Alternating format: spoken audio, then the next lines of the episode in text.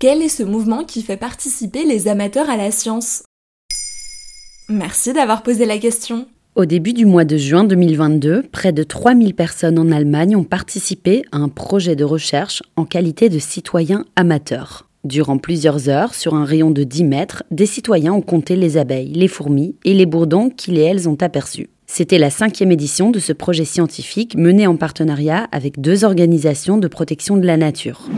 Un événement qui s'inscrit dans ce qu'on appelle la science participative, en anglais Citizen Science. Et d'où ça vient? La science participative, aussi appelée science collaborative ou science citoyenne, rassemble toutes les productions de connaissances scientifiques auxquelles des amateurs participent.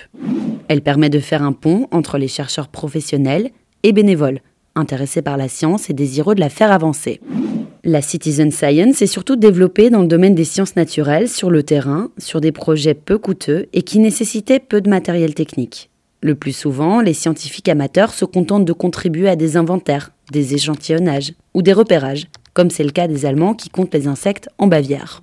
Le premier projet en ce sens remonte à 1900 aux États-Unis avec le Christmas Bird Count, un comptage d'oiseaux dans les 15 jours suivant les fêtes de Noël. Aujourd'hui, 50 000 personnes sont impliquées dans ce suivi.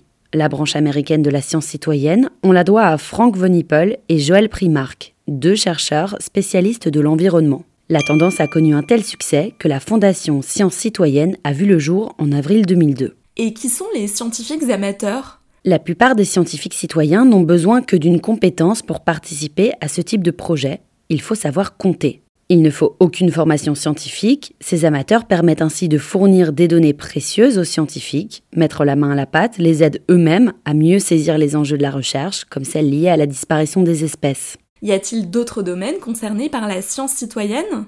Oui, la biologie d'un lieu ou d'une population, l'évolution du climat ou encore l'espace. Par exemple, des projets similaires ont été conduits pour repérer des étoiles, des galaxies ou encore des événements astronomiques notables.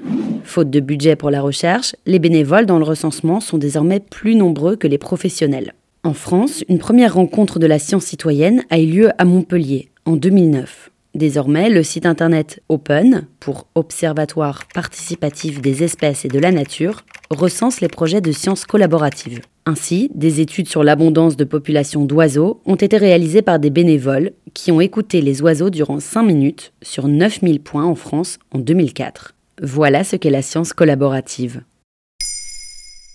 Maintenant, vous savez, un podcast écrit et réalisé par Johanna Cincinnatis. Ce podcast est disponible sur toutes les plateformes audio et pour l'écouter sans publicité, rendez-vous sur la chaîne Bababam Plus d'Apple Podcast.